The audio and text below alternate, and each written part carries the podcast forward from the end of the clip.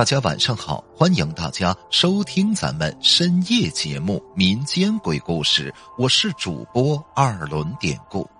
今天咱们要讲的这个故事名字就叫《邻居家的疯女儿》。在我读小学一年级的时候，邻居家有个姐姐叫小贤，比我大五六岁的样子。听别的邻居说，小贤的继母是他的表姨妈。当年他表姨妈呀，喜欢上了自己的表姐夫，把自己的表姐生生气疯了。然后俩人为了躲避亲属的责骂，带着小贤从南边跑到了东北。小贤从六岁开始就洗全家的衣服。还经常挨他爸爸和继母，也就是他表姨妈的打。他继母又生了一个男孩和两个女孩。小贤上中学的时候，人就开始发胖了。他狠心的继母总嫌他吃饭吃的多，大年三十的晚上也不让他吃饺子，而且就算是连剩饭都不让他吃饱。就如此，直到小贤亲妈死的那年，家里开始出现奇怪的变故。小贤那个当出纳员的继母，因为在单位贪污几百块钱被开除了。这女人回到家里就得了精神病，整天都不说话，那一双眼睛看起来阴沉沉的。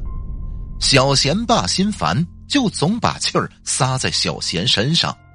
比如那回，小贤去一个同学家玩回来的晚了一点他爸就把门在里边锁上，不让小贤回家。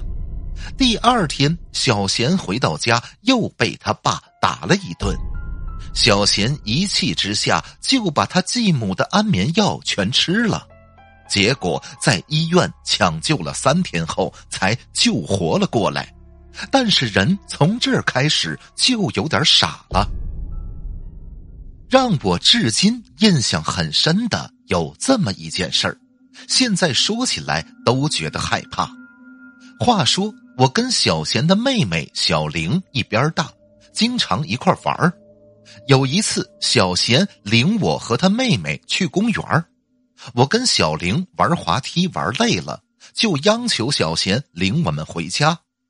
可小贤当时理都不理我们，等过了一会儿，他就神秘的说：“哎，你们听没听见地底下有人说话？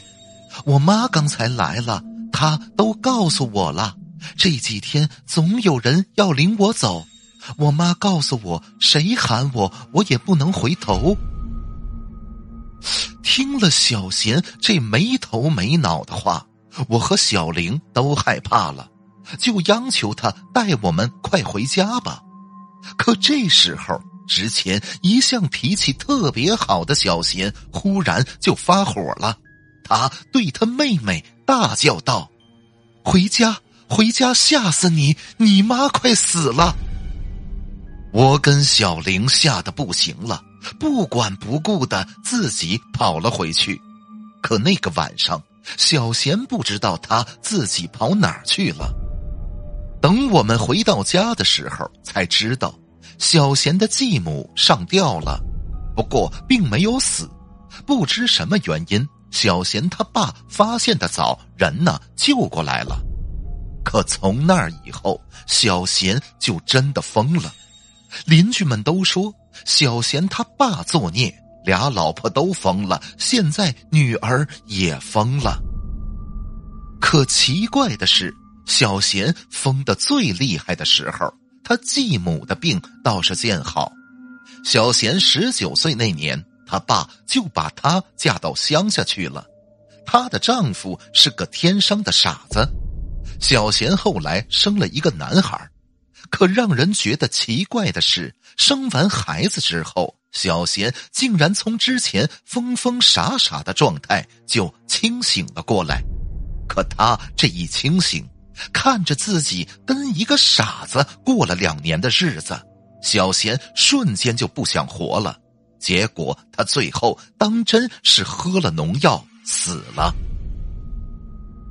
小贤死的那年，他继母又犯病了，天天闹混自杀，甚至那回从二楼往下跳，但是挂在了别人家的自行车上，只是摔断了腿，也被抢救过来了。听他家隔壁的邻居说，最后一回自杀更奇怪。东北到了冬天，总有人骑着那种三个轮子的车沿街卖粉条。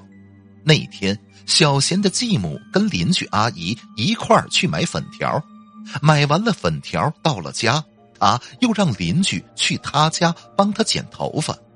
等剪完了头发，他说要去厕所，邻居呢就回家了。结果到了晚上，小贤他爸回家的时候，就发现小贤的继母就吊死在了厕所里。我离开东北很多年了，但零七年的时候我就听说，小贤那个最小的同父异母的妹妹竟然也疯了。他爸后来又娶了，但那女人没过几天就跑了，说是不敢在他家住，因为他家不干净。而他那个疯女儿则天天晚上不睡觉，还砸他家里的木头门。那一边砸还一边傻傻的笑。